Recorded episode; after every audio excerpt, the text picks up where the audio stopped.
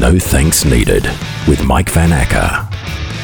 Beautiful people, hello. Welcome to No Thanks Needed. I'm Mike Van Acker. I run a trivia company. I'm going to talk to you about uh, a team I caught cheating this week. I'm a stand-up comedian and I talk on the radio just on that. If you've been listening in previous weeks, you will know that I'm currently auditioning for a role on breakfast radio on Zinc FM. And I don't know if I'm getting through the next stage, but if I am, that's this week. You can actually vote on their website for me, although I don't imagine anyone that doesn't actually know any of the contestants will actually vote.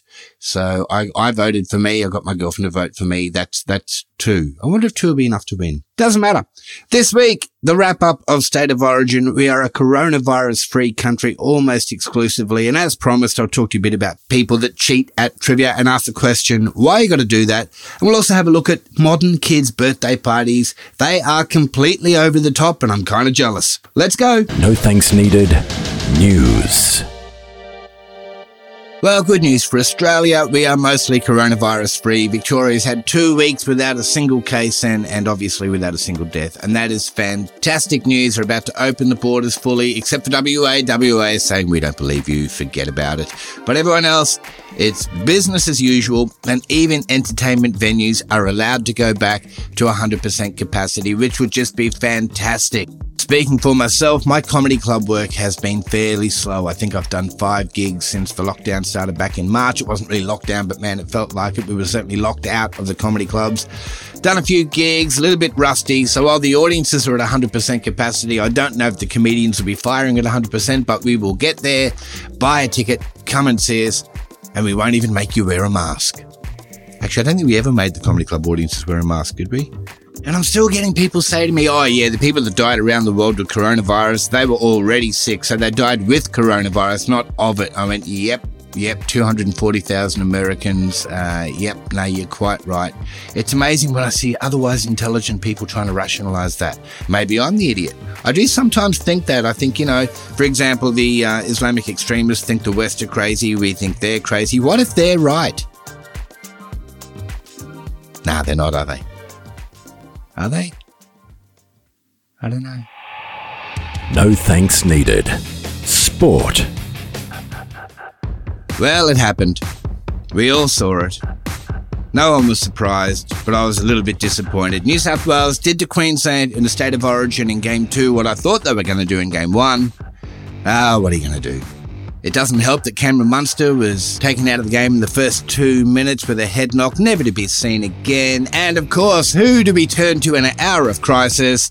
Ben Hunt. Ben Hunt. I will never forgive Ben Hunt for dropping the ball in Golden Point, Broncos v Townsville in the grand final a couple of years back. Uh, as a violent femme say, I hope you know this will go down on your permanent record. And Ben, it's on yours. Never mind, game three this week, win, lose, or draw, although I suspect I know which it might be for Queensland. It doesn't matter. They're our team. Got to support them. Maybe they'll win. They won the first game. No one thought they would. Who's to say?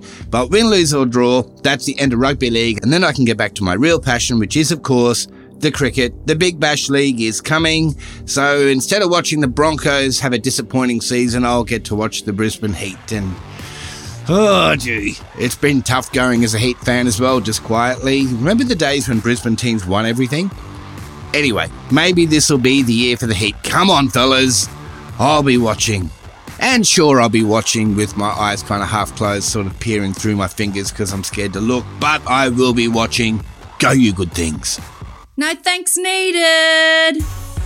When I was a kid, when your birthday rolled around, you could have a little party sometimes with maybe five or ten, ten maximum friends from school over in my house anyway. And it'd be fairly dodgy. You'd end up uh, playing a, a half assed game of pass the parcel. There'd be the odd party pie, which I'm still a fan of to this day. And you'd end up kind of just kicking a football around in the backyard, hanging out. There'd be cake, there'd be a half assed rendition of Happy Birthday. Uh, people would get a little bag of lollies, go home. End of story. Wow, kids' birthdays these days are out of control. Some friends of mine celebrated the birthday of their eight or nine year old little girl, and they're very good parents. And they, I imagine, they might have a few dollars between them, but man, they've gone all out. On their back, there, they set it up in like birthday party wonderland, and they've got individual tents for all the kids for like a sleepover. They've got craft things going on. They're posting photos to Facebook and Instagram. I'm going, oh my god, I want this party for me, let alone a kid. These days, your party is nowhere if you don't have a jumping castle or a clown or a magician or it's a fairy party. I saw someone post on Facebook that they had pony rides for their kids. Pony rides, and it wasn't the dad, wasn't the dad carrying the kids around the yard going horsey ride, horsey ride. It was actual ponies going up and down the street, giving the kids a ride, and I imagine fertilizing the neighbor's yard along the way. Anyway, that doesn't matter. I'm just saying, what a great time to be a kid. Because when I was a kid, if you had football training, you got on your bike, you pedaled off to it, and you rode home in the dark, and no one really cared, right? There would only be an issue if dinner was eaten and there was an extra sausage, and they'd look around and go, hang on a minute, one of the kids isn't home. Who, what, what? What? Oh, he's still at footy training. He'll be all right. He'll turn up eventually. But back then, life was different. Every day was like a like a Hunger Game adventure where if you got to the end, good on you. You were rewarded with dinner. Ah, you survived another day, did you, champ? Well done. Let's see if you turn up again this time tomorrow. This is all my way of saying happy birthday to my beautiful daughter Rain Alexander, who had her birthday on the 13th. Happy birthday, darling. Daddy loves you. Sorry for the dodgy birthday parties you had all through your childhood. Oh, no thanks needed. So I said at the top of the show, I run a trivia company, and I do.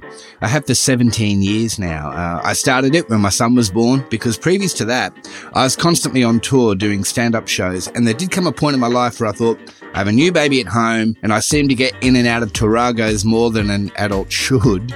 So I started the trivia business. It's called Trivia Tribe, and we currently do between five and seven shows a week. I like it. It's good fun mostly. Uh, I'm a massive nerd, so finding cool stuff to ask my players about is is fun. Usually, I really like the people who come to play. It's all good. And people often ask me, do you catch teams cheating? And the answer to that is not really, like kinda, but not, not often. Most people are cool and just don't feel the need to cheat. I do get that it's a temptation, and I'm not saying it never happens. Once, okay, true story, once, quite a few years ago, I was running a fundraising trivia for a private school, and I caught the principal of a private school looking up one of the answers on his phone under the table. Now, this guy was generally, I knew him, he was a morally upstanding, uh, really well principled, kind of a really well principled principal, you know what I mean? Sort of a bloke. And every other area of his life, he was a good guy, but he couldn't stand not knowing the answer to one particular question. So yeah, cheating does happen. You often see a team, they'll get a low score for a round, low score for the next round. On the third round, one of the team gets up, goes to the toilet, and comes back way smarter. And that's just a consequence of living in a time when everyone's got a supercomputer in their pocket.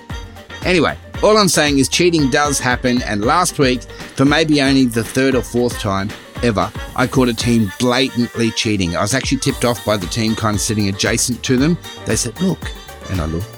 They said, I said, what? And they said, under the table. And I looked and you could clearly see this lady kind of leaning back in a chair and she's Googling stuff under the table. So I sort of circled around and loomed up behind her and said, what are you doing? And she very quickly snapped off the phone and she said, oh, I'm, um, I'm talking to my daughter. And I said, oh, yeah. Did your daughter know the capital of Venezuela? See, I take it personally when people cheat. I just, I don't want them there. I don't get it. I don't know why you need to. We're there to have a bit of fun. We're there to have a bit of a laugh, talk about some interesting facts that are going on in the world. I don't care who wins, neither should the players. And at the end of the day, I make sure that we're not playing for sheep stations. I don't want cash prizes. It brings out the worst in people. Anyway, I watched that team that I'd caught cheating very closely from then on. So closely, in fact, that they weren't able to get their phone out again. So proof that they had been cheating all night was revealed in their scores. Round one, before I caught them, 18 and a half out of 20, very good score. Round two, 19 out of 20, and they're in front. Round three, I catch them cheating, they hand their score sheet in, 10 out of 20. I don't know what's worse for that team, that they're not smart enough to get the answers right, or they're not smart enough to cheat without getting caught. No thanks needed. That's no thanks needed for another week. Thanks very much for listening. Appreciate you sharing and liking this. And those of you that have sent me messages via Facebook about the podcast, I really appreciate your feedback, value your support. Love you guys. Chat to you next week. Bye. No Thanks Needed with Mike Van Acker. Produced by the Podcast Boss.